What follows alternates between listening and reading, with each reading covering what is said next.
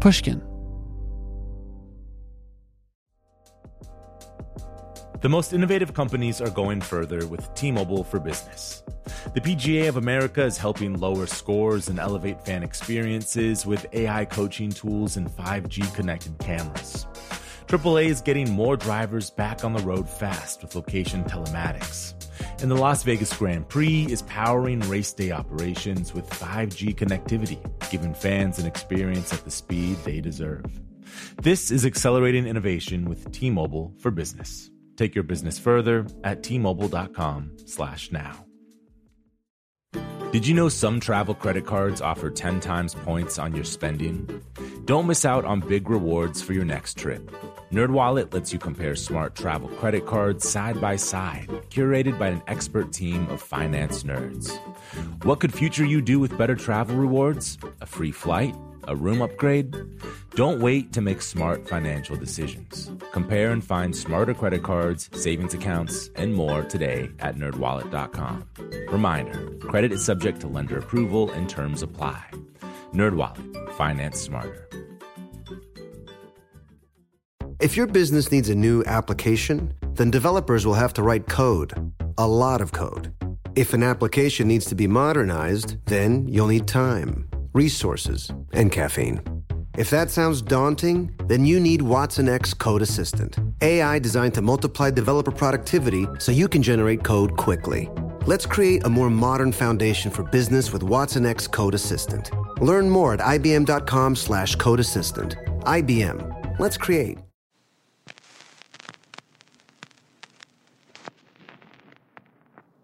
There are fundamental beliefs that I hold, values and principles. But in terms of the direction of the world, does the arc of uh, justice ever arrive at its destination? Does the arc of justice even exist?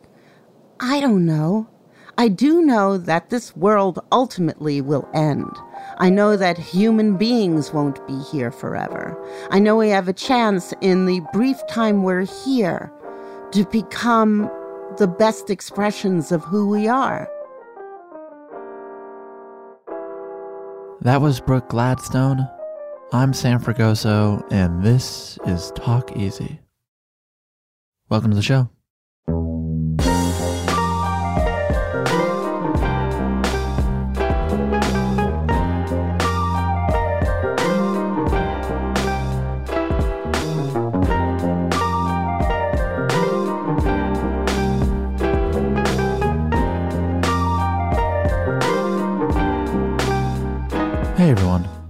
For the last 20 years, journalist Brooke Gladstone has been making sense of the news.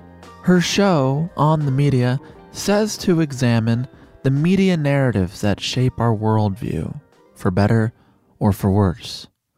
And this is undeniably true.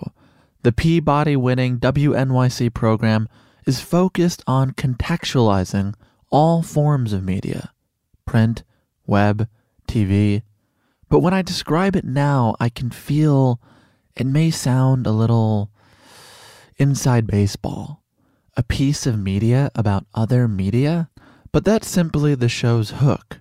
The core of On the Media, and really by extension, Brooke's work, is an exploration of people and ideas. Sometimes it's about people in the press, and other times it's about people like you and I, people doing their best, reading and watching trying desperately to keep a pace with the 24 hour news cycle. I don't know about you, but in these last few months, I've found trying to keep up uh, with all of this to be really futile. It's Brooke who makes the futility feel a little less bad each week on her show.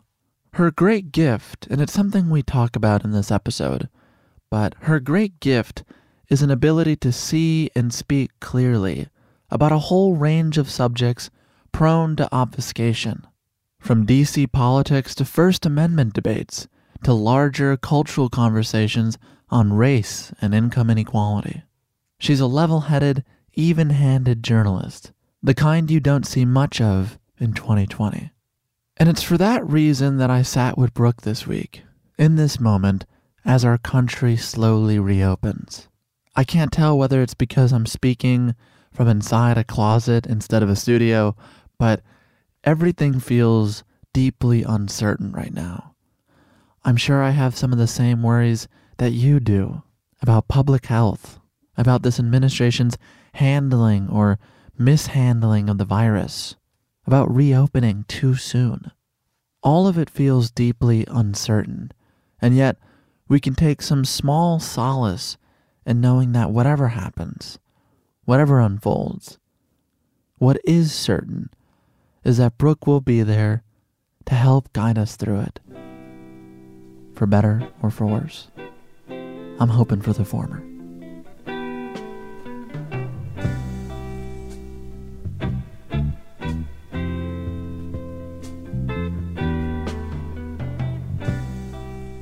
Brooke Gladstone, thank you so much for being here. Many have talked about how you are uh, a great source of comfort to them, and your show on the media is a great source of comfort. Um, I have found it less and less comforting these days, but it's not your fault. It's not your fault. It's just the uh, the situation does not allow for a lot of comfort. It is a sticky wicket. You know, you want to provide stories, information, context, narratives that uh, give people a way to feel comfortable in the face of what they're confronting. But right now, it's disease and death exclusively, very little opportunity for humor. I have a piece sitting in the can for a month now about Shakespeare and uh, his adoption in America since the founding. He is America's most renowned poet, though, of course, he isn't. And uh, it just stays on the shelf because each week the staff says, well, you know what? We really need to do the theme on this, and, and that's not going to fit in. And what can I say? You know, it's. Uh, it isn't going to fit in. My idea was to offer a kind of relief from the gloom and doom, but we keep trying to reconfigure our role. You know, what is our role right now? And we think it's to just put things in narrative frames that have history and so you don't feel quite so insane. I guess that's what it's always been in a way. I think that's probably what it's always been, but uh, this is something you explore in your book, The Trouble with Reality, a rumination on moral panic. And I want to go to it here. You're laughing. I don't know why. Maybe because Well, the title is a little bit of a of a self-important joke. So when people say it, I always think, you know, maybe I shouldn't have assumed that people would find that funny. I, I didn't I didn't know, Brooke. I thought maybe you thought, well, I'm just that important. I'm gonna come up with that title. yeah, no, I was I was making fun of myself, but you know, I think yeah, sometimes decontextualized irony can fall flat. Well, I'm glad three years removed we can explain the joke um, on this podcast. So I want to give you a quote from it. You wrote, Is reality what a significantly large group of people hold to be true? Certainly, no one currently living in America or on Earth could believe that. Now, the unknowing or unhinged can coalesce a vast number of like minded souls into a force so powerful it can shift reality's prism or elect a president. Part of the problem stems from the fact that facts, even a lot of facts, do not constitute reality. Reality is what forms after we filter, arrange, and prioritize those facts. Reality is personal. More and more, as I studied the media, I realized that we all create our own worlds and we are living in blinkered worlds. Long ago, someone said that reality is far too complicated for any of us to understand. We have to simplify it. And that simplification makes our existence possible. Our immediate emotional reactions guide most of our activities during the day. It couldn't be otherwise. There was once someone whose whose brain was damaged in a railroad building accident and his emotional center was completely destroyed. So you'd think he'd be like a Mr. Spock, that he would be so above us in his clarity and in his logic, but he was incapable of making a decision. You know, the blue pen or the black pen. How do you decide? That you decide emotionally. The blue pen might be good for this, the black might be better for that, or maybe it has to do with the uh, reproduction in the Xerox machine. Who knows? You go down this rabbit hole and you never emerge whether it's a pen or a breakfast cereal or a mate. And that is precisely what happened to that guy. So if we don't understand that we are guided so much more by instinct than we are by uh, reason, then we can't possibly understand the situation that we're in and that we've always been in, but that we're so much more obviously in right now. When I try to survey what's happening in this country. The idea of reason feels really far away. And you have a lot of people, including people in the White House, um, acting on instincts, like you're saying, but whose instincts are maybe not so good. You have to adhere to the rules of uh, false balance on this program, Sam? No this is um, this this is not on the media. well, we don't either. That's why we get criticized a lot.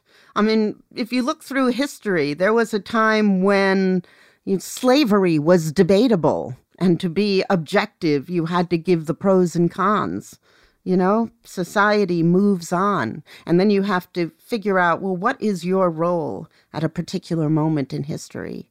And it's slippery and it's changed. So when I heard that formulation, it made me smile because I think a lot of my colleagues are always wrestling with it. You know, that may not be perfect in the White House. We can all see what's going on in the White House, right? A lot of law breaking and in the uh, and in the Oval Office, a lot of just tantrums. I mean, we have a direct line through Twitter to the president's id. I mean, it couldn't be more obvious. How are you personally reconciling right now, both on the show and off the show? You know, it's interesting, but I think that uh, I have this mental trick of looking from 10,000 feet what I was going to do before the last election was to leave the show mm-hmm. and write a book about Neanderthals. I love Neanderthals. You know, all girls do. But the fact is is that I've been so fascinated by the fact that our view of Neanderthals has changed for as long as I've been aware of them, which is uh, uh, far shorter than the world has been aware of them. And I just think about what's happened to humanity in that time, how it's become so different. In some ways, it's so much the same. And I think I'm sort of used to the idea that uh, we won't be here forever. And then time gets really narrow, and you think you just have to do your best to be the kindest person you can be, the most useful person you can be, uh, the most appreciative and grateful person you can be just in the moment. It's that in itself is an impossible task. But I think that uh, that enables me to deal with this moment. It's all temporary, nothing lasts. But you've always felt like that, right? I mean, I have a quote here. You said, Time is limited. Mortality is always on my mind. It always has been. I started wearing black when I was 13 to commemorate the passing of my childhood. That sounds exactly like me. I have no idea when I said that. you said it in February of 2017. yeah, it has been always like that for me. I mean, I've I think it is for more people than who actually admit it. I used to talk to my past self and my future self in the corner of a of a house that we had. Just one corner? Yeah, just one particular corner. That was my sort of time machine. Mm-hmm. But obviously, I never got messages from the past or from the future. So I gave it up after a while.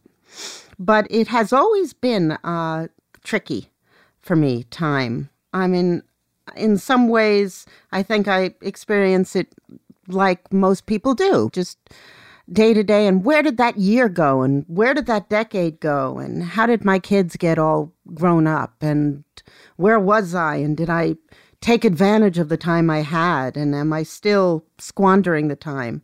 And then part of me says that, you know, maybe it's too much to ask for you just decide things as you go. I mean, it's very vague. I sound very zen, and I'm not actually zen at all. I'm a I'm a pretty anxious person, prone to uh, depression and all of that. And maybe I just talk a good game, but I I understand that none of it is all that important. You describe yourself as an anxious person. Yeah. It doesn't totally come across on the podcast, but I think the intersection of who you are as a journalist and who you are as a person seems to most clearly come into focus when your mother passes away. Yeah, no, I mean, I found after a while, after I became a radio reporter, that I couldn't process the news of the day if I wasn't recording it, if I wasn't forced to interpret it for somebody else.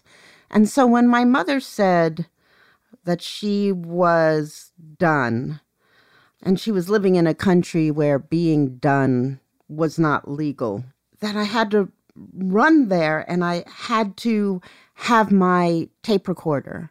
I had to tape her. My whole family was there for a large part of that. And then three of the six siblings stayed for the end and some nieces. And I was recording the whole thing. I had uh, her conversations with us, our conversations as a group. Everything was recorded on cassette tapes at that time through a microphone, a Beyer mic that I shoved into a flower pot. And uh, I immediately calmed down. It's a strange thing. The worst part of it is that I've never been able to find the tapes. My sisters really want them, and I've never been able to find them. But I was just so relieved in that moment to be able to record it. And when we got kicked off the air after 9 11 for a few weeks, I, I don't think I ever really processed that. And I was just frankly mad with jealousy of the reporters who did. What do you remember about those conversations between you and your mother? Before she passed? My parents were. Boy, you will edit this, right, Sam? Please.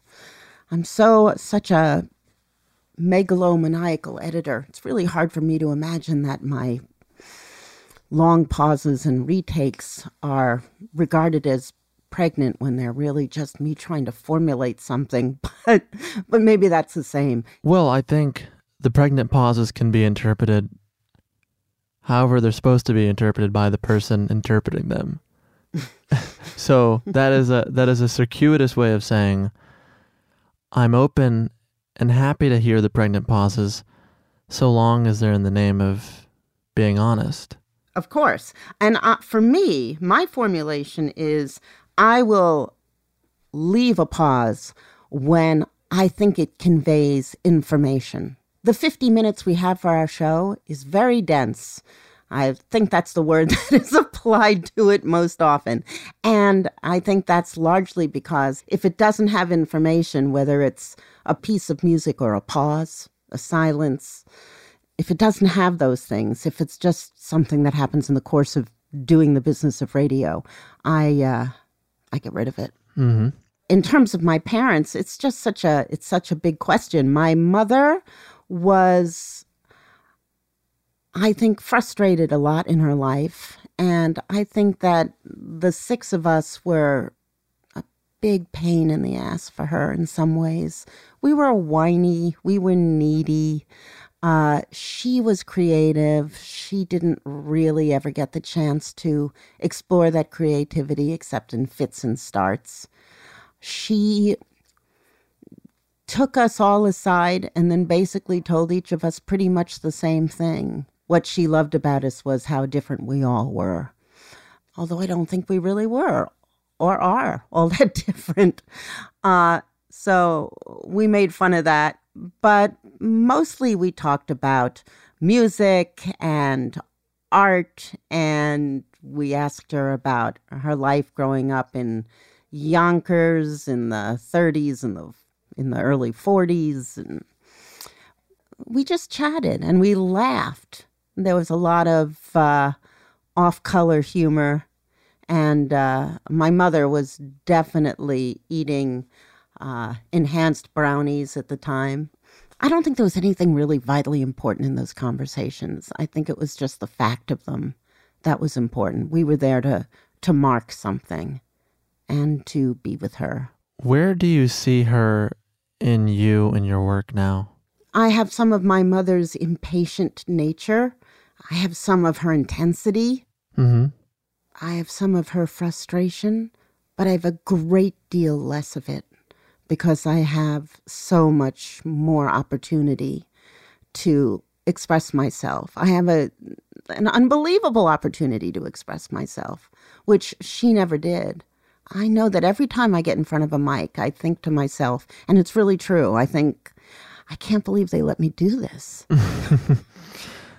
you know, you've said of the show that we've never edited to win the argument. It's true. And I bring that up because I wonder if that sense of fairness does come from your mother or your father. That's interesting. They were just regular people. In fact, they always had big schemes and they always went out of business and they had more kids than they could handle. And my mother used to joke that she lost interest in us when we uh, began to talk. and she, uh, I just, I think they believed in the American dream. I don't believe I do. I think I know a lot more history than they do. I know that the system doesn't allow for equal access to success for everyone. I know this is not a meritocracy. I know that's part of our myth. I don't know. You've been doing this job for what, 17, 18 years now? 20. Right.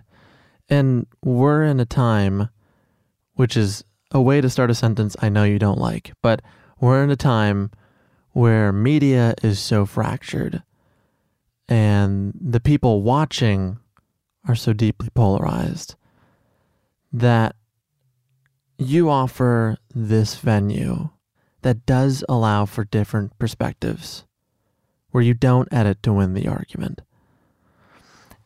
And as more time passes, I really believe what you folks offer is an anomaly. I think that the only way out of this is to not pull your punches, not pretend to understand when you don't but respect people enough to differ with them to their face, not pretend to feel differently than you do, not to pretend to belong to the convocation of passionless priests that uh, mid century journalism liked to see itself as, but to be one human being dealing with another human being directly and with civility. I just feel that it is the lack of respect that has hardened these tribes more than anything else. Just the dismissive contempt that uh, the cohort that I see myself as part of will heap on uh, those with whom we differ so profoundly creates so much more division to the point where distress on either side becomes some sort of victory. At one point, the president said, I think we should have those rallies again. And uh, someone I know tweeted back, go for it. And, you know, I knew precisely what that meant. Spread the virus around your group of MAGA hat wearing loons and extremists and conspiracy theorists and racists and so on. It doesn't help. I don't believe people see themselves that way and they don't want to be regarded that way. And so I just think that in the end, if we can't treat people with dignity we will never, ever uh, be able to cross this profound divide, or it won't happen until we do. Ultimately, we will. And it will happen later rather than sooner, though, if we don't start treating people like they're human beings. On the one hand, it seems so obvious to say, come on, treat people with respect. But when the beliefs are so different, and we can't even conceive of a world in which someone might actually believe what they believe we have a microphone. It's not a big one, it's not particularly powerful, but it's ours. I think that fundamentally is the choice we made. It doesn't mean that the show lacks passion or the show lacks anger or humor or irony or rage. It just means that it's it's real and uh, we always felt back when the show began 20 years ago, it was very uh, unusual to express your opinion the way that we have. We always thought that transparency is the objectivity in the digital age. You can find out who we are. All you have to do is look us up. Uh, it's all there. There's no point in pretending to be who you aren't just after you find out who we are, then you have to determine whether or not we're still going to tell you the truth and whether we are, in fact, fair, even while holding very strong opinions that we will argue. Uh, so that's what the show is. The idea of transparency feels antithetical to most contemporary journalism that I read and watch on the television. And the second idea that you brought up about dignity, compassion, respect, do you see those ideas practiced by modern journalism? I think generally they're not priorities. Reporting has never been about that. Reporting has always happened in accordance with the reality of the reporters and the publishers. And things changed a lot when everyone was able to become their own publishers. And not as much as we thought, and not in the way that we thought. But marginalized ideas, good or bad, were just dispensed with. They weren't discussed in mid century journalism which is the period everyone likes to remember as the Golden Age. Most of the universe was not in that discussion, and their concerns were not reflected by it. Now uh, we have a cacophony of voices, and all of those concerns are somewhere there in the ether, but you can barely make it out because of all the noise. On March 25th, the New York Times reported that Mr. Trump and his coronavirus updates have attracted an average audience of 8.5 million on cable news, roughly the viewership of the season finale of The Bachelor. They also uh, recalled Monday Night Football numbers. Um, I'm reminded of Ace in the Hole. Oh yeah, great Kirk Douglas film. Yeah, yeah. I, rewatched it last night in, in preparation to speak with you. Not that I think you're like Kirk Douglas. For people who have not seen the film, the premise is very, very simple. A wayward, drunken journalist finds a job at a newspaper in New Mexico. He works the beat for a year. He wants to go back to Chicago and New York and write for big papers he finds a man stuck in a hole many miles away from his office. The situation worsens because Kirk Douglas, as this flailing journalist, decides to worsen it. He, he keeps the man stuck in this hole and builds a whole kind of circus ring uh, for him to make money.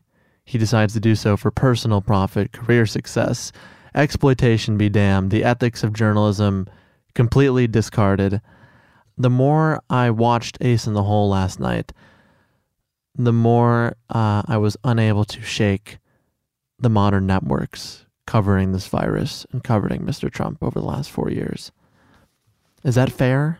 I don't think so.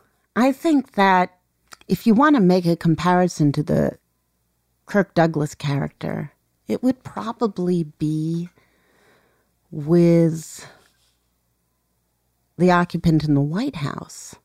he inverted what journalism was supposed to be, Kirk Douglas. He started out as an intrepid investigative reporter, lost his job, found an opportunity to get back to where he was. He was doing it all for purely personal reasons.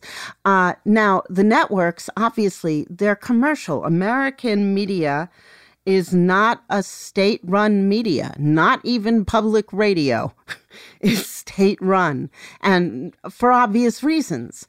But we seem to have uh, two models a commercial one or state media. And uh, we decided that commercial would provide us the better news.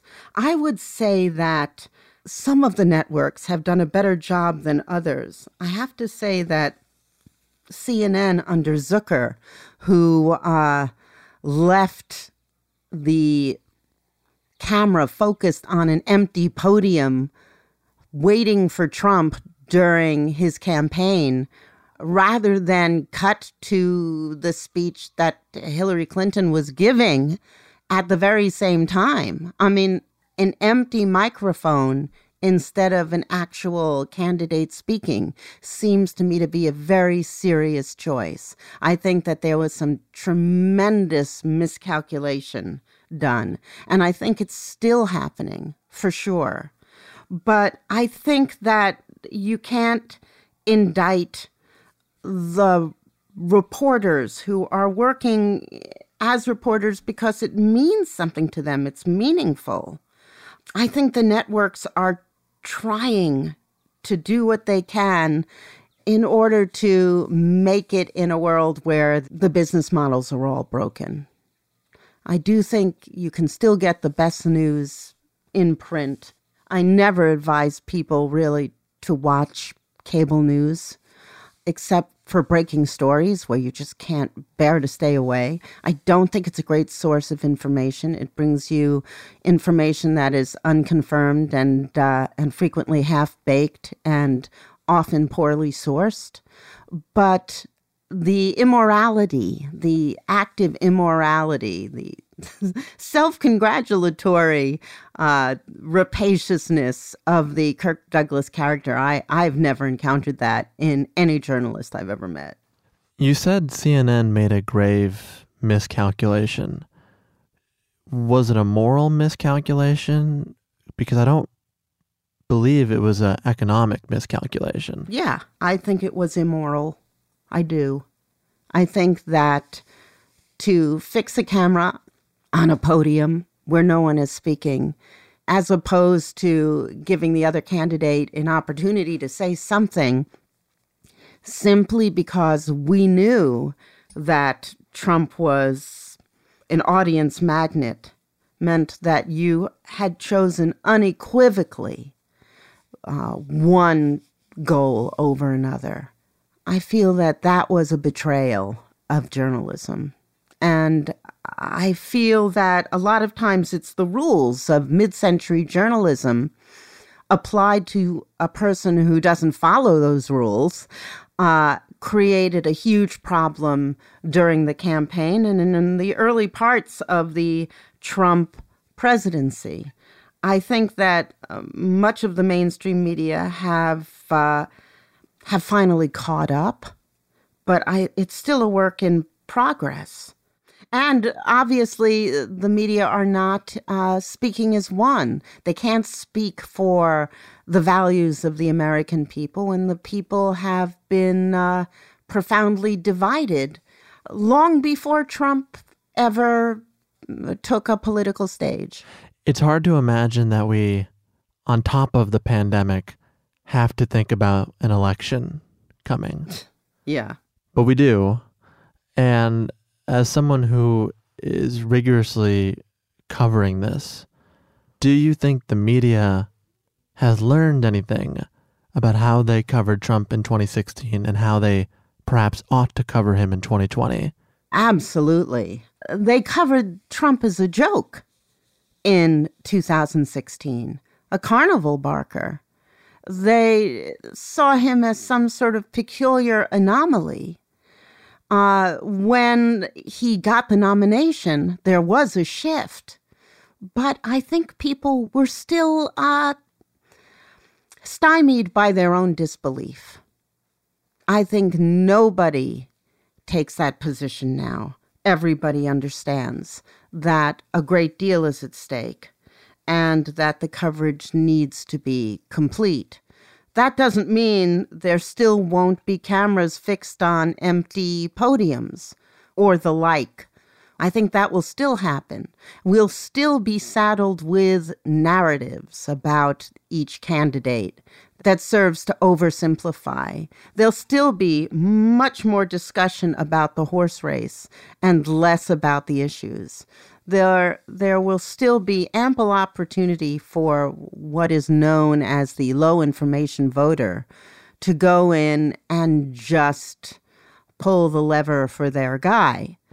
I think that, however, given the tribal nature of our politics today, there are only a very few people left to persuade, fewer and fewer with each election. Do you think society has learned lessons from the past four years? I think that uh, my social cohort has learned that the system doesn't work. Which system? I mean that American politics, American finance, American capitalism, they're not objective. They're not natural forces. That the decks are stacked and that the great disease of American inequality is going to continue until that changes. I think that Trump revealed uh, the poison that is in the American body politic. And I think that it's been revealed even more by our vulnerability to the coronavirus. I think all of this has enabled people to see things in a different way. The rescue packages that we have, as incomplete as they may be, as poorly administered as many say they are, uh, none of that seems to change the fact that we could never have done this before. Actually, put money in the hands of people who need it, not funneled through states that may sit on it forever not into organizations that make their own rules about who gets it and who doesn't, but to a greater degree than there has been for decades and decades, for generations, in the hands of people who actually need it.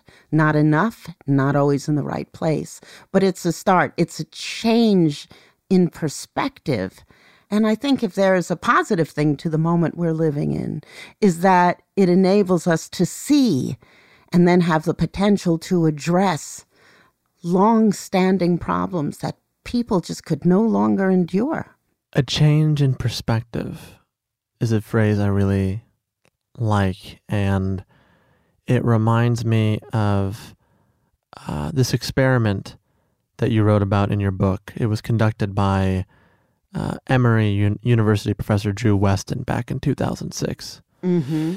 And uh, he used an fMRI brain scan to monitor what happens inside a voter's head when confronted with candidate statements that showed lying or pandering. You wrote, Voters in this study reckoned easily with the incriminating statements of the opposing candidate.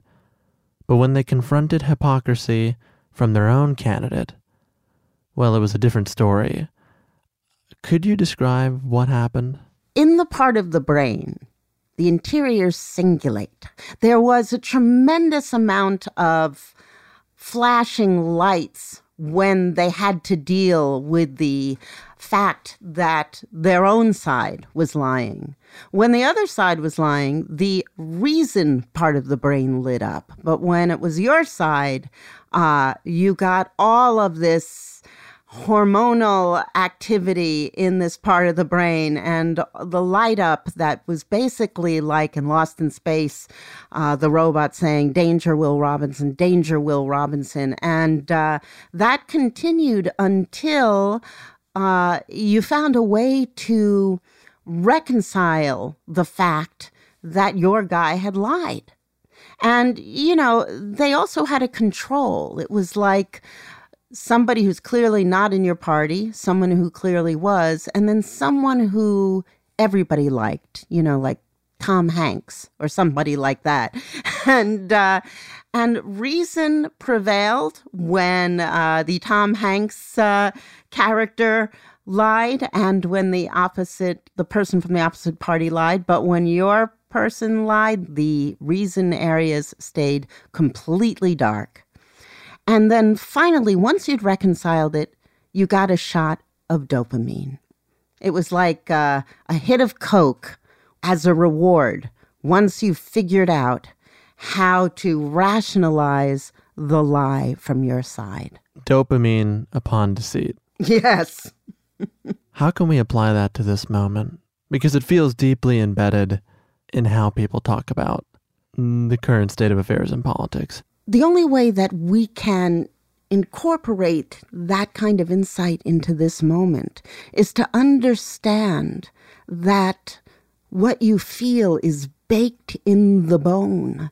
And when it is, it is literally nauseating, sickening. It physically hurts to challenge the way that you've created your world, to see it smash apart I think is what caused so much anxiety on the coasts and in the cities when Trump was elected. Because it wasn't just somebody you didn't like getting elected, it was the virtual impossibility of somebody like that getting elected in what you thought was your world. And everything. The ground moved between your feet and crevices opened up and you fell into them. All I can say is the Westen experiment just reveals how we are wired to lie to ourselves. And how, if you really want to confront the moment we're in, you need to be aware of that at every moment and basically subject yourself to the sickening experience of holding yourself completely objective. I mean, it's physically impossible. And yet, that is what you do to reduce the tribalism. Other than that, you can go out to those areas that you may never have been in the country or hang out with people that you may have never known and get to know them as complete people rather than caricatures. Fill in the blank spaces in the anime that enables you to project whatever you need onto a character and see them for who they are. But that is time consuming and expensive. you seem to have made a living out of it. well, no, I mean, I, I am in the uh, bubbliest bubble of all. I live in Brooklyn, and not only do I live in Brooklyn, I live in Park Slope, Brooklyn. Oh, no. You might as well call it the People's Republic of Brooklyn. It's also a place where it, it's not difficult to encounter a great deal of smug self satisfaction. Uh, nobody here wants to make themselves sick doing what I propose. Yes, I think people have seen the Noah Baumbach movies.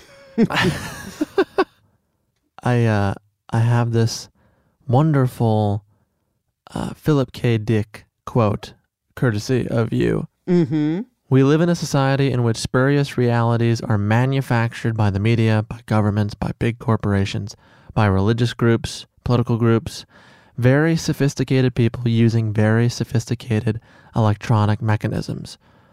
I do not distrust their motives, he wrote. I distrust their power. They have a lot of it, and it is an astonishing power, that of creating whole universes, universes of the mind. I ought to know it is my job to create universes, and I have to build them in such a way that they do not fall apart two days later. Do you feel that that is your job on On the Media at this time? Yeah. No, I think it's the job of On the Media at this time, and I think it's the job of journalists at any time is you have to do your very best to be accurate and fair. And in our case, we have to help people who feel so much stress, and we feel it ourselves, to find a way to live in the world that we're living, to find a place in it, to find a role in it, and to get a handle on it. Uh, I think that's why we spend so much time on history in our show. Everything has a past, everything has its roots. And if you follow them all the way back, you can follow them almost to the founding of the nation.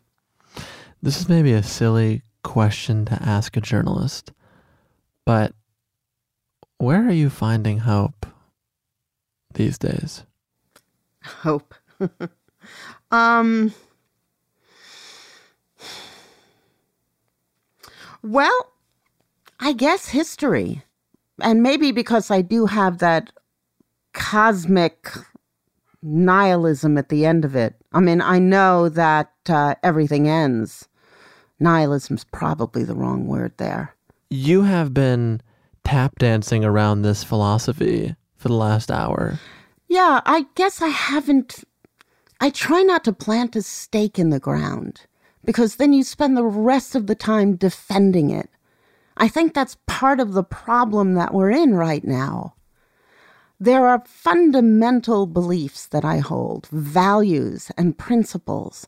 But in terms of the direction of the world, does the arc of uh, justice ever arrive at its destination? Does the arc of justice even exist?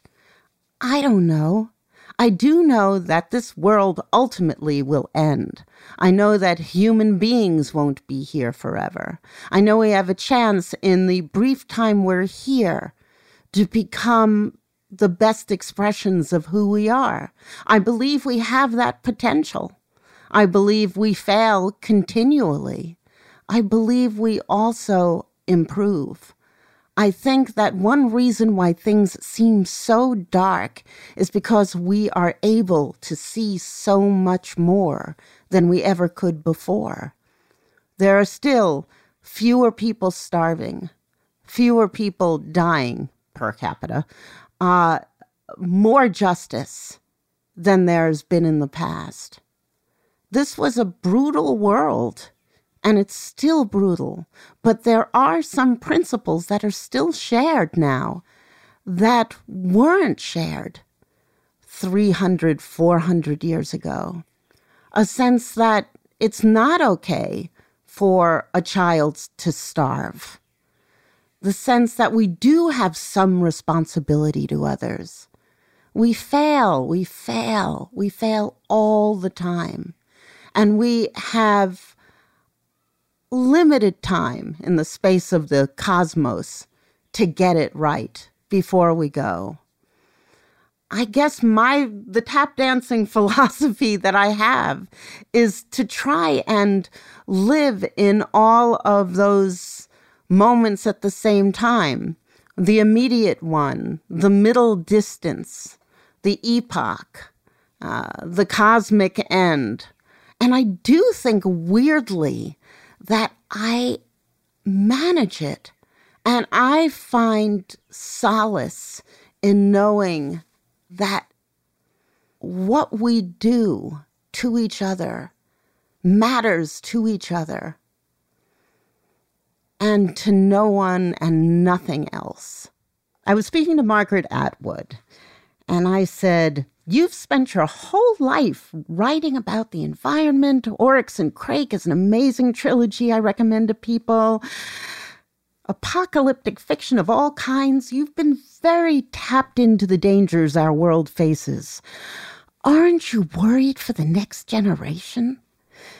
And she said, You know, people always ask me, Aren't you worried? Aren't you worried? And all I can say is, Sure, I feel bad for the pain they're going to experience. But as bad as this sounds, it's not my problem anymore. There's nothing else I can do.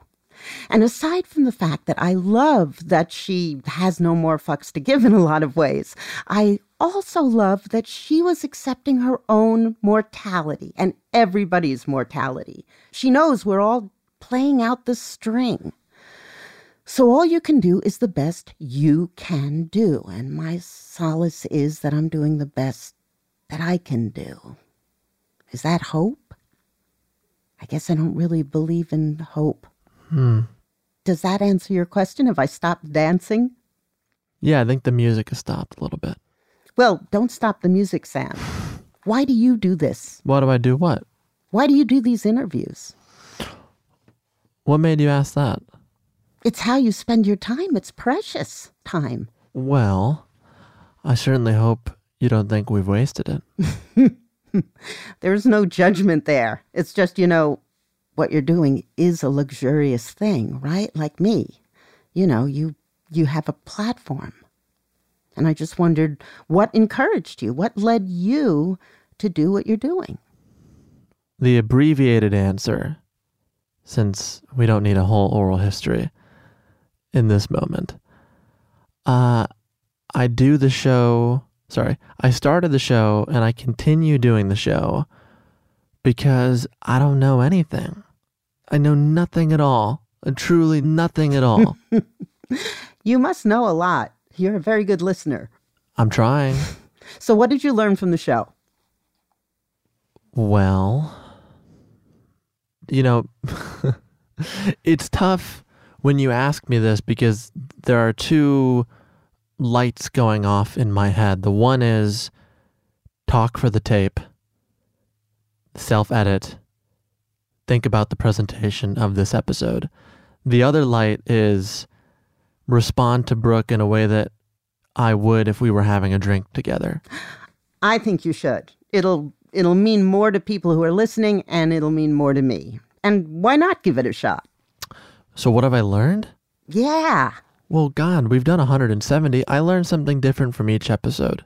I, I really believe that. But you pick people for a reason. Yes. So I'm just wondering, you know, they must make you curious in some way. Do you find a common theme? Do you you've done 170 of them? Mm-hmm. You must have figured out what gets people to open up and what makes some people clam up. I mean, it isn't just a reflex. I found you can't interview people reflexively. You really have to be curious. So, why do you pick the people you pick? I noticed there are a lot of actors and musicians, a smattering of journalists, critics, some directors. What are you after? You know, I would never allow this, but since I really do believe um, that this show wouldn't be happening without on the media, I, I'm gonna allow it. uh, I'm gonna allow it, and because I love you and your work so much. Well, aside from the fact that, like I said, I really believe I don't know shit. Um, if you're asking me about the universal recurring theme, is that everyone else doesn't know shit. And honestly, the thing I find really comforting about doing these podcasts, whether it's with you or Gloria Steinem or, or Noam Chomsky or Ted Danson, doesn't matter who it is. I love hearing people trying to find it. I find that to be um, deeply relatable and comforting. And I, I not only do I find that to be true for myself, but I know from people listening that they find that sort of processing, that searching for how they feel about what they believe in or who they think they are, they find that comforting. And in many ways, it's unifying both for everyone who's come on and myself, but really for everyone listening. So I suppose that's my answer. I, I really think we're all a lot more fucked up than we allow ourselves to be in public. And you've talked a whole bunch on the show and on this show about transparency. That's the only thing I care about every week that we do this. And especially right now, when it's really all we have. I mean, we're not around each other, we're by ourselves for the most part. If you're lucky, uh, like I am, you have a partner that you spend time with. Maybe you have some family members that you call, some friends that you try to connect with, but you're mostly on your own, more now than ever. And it's my hope throughout the four years of doing this podcast, but really on the other side of this, and there will be an other side of this, as much as it doesn't feel like it. I really hope we're all just a little more fucking honest with each other publicly and can admit that we don't know anything and that we're trying to find something, learn something, but we're just doing the best we can. And that's why I try to do the show to explore questions that I don't have the answers to, to sit with people that I do not know, and hopefully create a space that allows for mutual reciprocation, not so much in knowledge, but in, uh, you know, the search of questions, the search of answers, and the messiness of you and I. And it's messy. Holy cow, it's messy. I know where you come from. You have six siblings. Your parents were intermittently broke. They had a vague anxiety about money that they didn't want to articulate to you, but it did translate. It did become part of you. It's why you waited tables and you got fired from waiting tables because when people were rude to you, you couldn't stand how fucking rude they were. You know, we didn't talk about that, but I know that. And it's in your work. I know that because I've been listening for many years. And now, having sat with you, I do believe everything is more connected than we make it out to be. Bravo! Bravo, Sam. I have to say that what you do on an individual level with your guests, just enabling your listeners and your guests and you to see over and over again just how fucked up everybody is and how nobody has the answers, except uh, maybe about their craft. I think that's what's going on now as a nation. We're forced to confront what we thought was a solid edifice that was really just a rickety old engine that if you kicked it, it would just fall apart. Hmm. And it has. And what a marvelous revelation that is. What an opportunity for change. And maybe there's your hope. There's hope. That's the hope that I hold for now. Brooke Gladstone, thank you very much. Sam, thank you.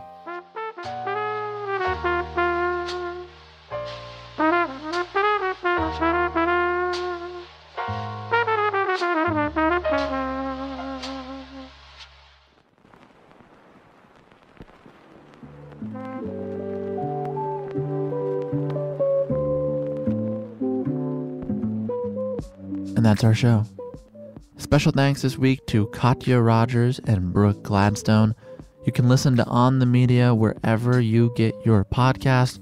You can also visit their site at www.wnycstudios.org. To learn more about Brooke, you can visit our site at talkeasypod.com. There you'll find some of our recent episodes that I think you may like if you enjoyed today's podcast, including talks with Ted Danson, Roxane Gay, Elizabeth Gilbert, Noam Chomsky, Juliette Lewis, Naomi Klein, and Beto O'Rourke. You can find and listen to this podcast on Spotify, Apple Podcasts, Google Podcasts, Stitcher, wherever you do your listening. You can also find and follow us on Twitter, Facebook, and Instagram at TalkEasyPod. If you're looking to help us out, there are really two ways to do that. The first is by way of donation. You can learn more about that at talkeasypod.com slash donate. On that note, I want to give a special thanks to Cindy McCammon and Heather Green. Cindy, if I mispronounced your last name, I am sorry. You can uh, send me the corrected version at our email address at talkeasypod at gmail.com. And really, any of you that wants to write us, uh, you can do so at that address. We'd love to hear from you. If you can't make a donation, especially in this moment, a great way to help us is just by sharing the show online on Twitter, Facebook, Instagram, with a friend, with your family. It's really the best way for new listeners to find this podcast. Speaking of, this thing we do would not be possible without our incredible team. Our executive producer is Janicza Bravo, associate producer Nikki Spina, illustrations by Krishna Shenoy, graphics by Ian Jones. Our social media is by Deja Washington, music by Dylan Peck and Jin Sang. Our editors are Andre Lin and Kat Owen. And finally, the show is produced by Caroline Reebok. I'm Sam Fragoso. Thank you for listening to Talk Easy. We'll be releasing a bonus episode with a couple pals with new projects, Terrence Nance and Malik Vitthal. Keep an eye out for that in the middle of the week. On Sunday, we'll be back with the legendary Holland Taylor. Until then, re enter carefully, wash your hands, wear your masks, listen to the experts, and have a safe week. So long.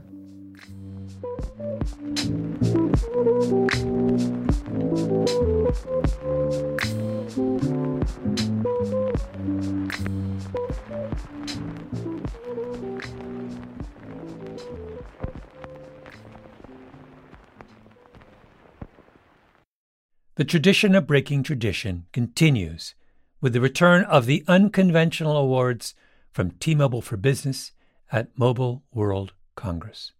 This is an event that celebrates innovators whose bold actions took their industries to new places.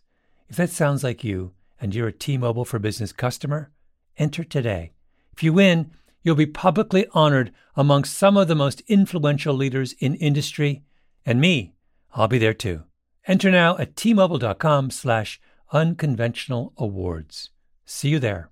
Are you still searching for your perfect place to call home? Well, now is the time to buy at Fischer Homes. If you're looking to move in before the end of 2024, May could be your last opportunity to start building your dream home and close before the year's end. If you're hoping to move in even sooner, Fischer Homes also has homes that are move in ready and waiting for you, where you can start enjoying the benefits of homeownership even faster. Schedule your personal tour with a new home advisor today at FischerHomes.com and make this spring the season you find your perfect home sweet home. Musora is your access to online music lessons for guitar, piano, drums, and singing. You know, I love music, but I haven't picked up an instrument in years. You know why? I tell myself, I don't have time. Where am I going to find a teacher? Well, there's an answer Musora. Musora is the place where you can learn essential skills and techniques with more than a hundred of the world's best teachers and musicians and thousands of famous songs. You get seven days totally free to try it out, and then it's just $30 per month, less than a single private lesson.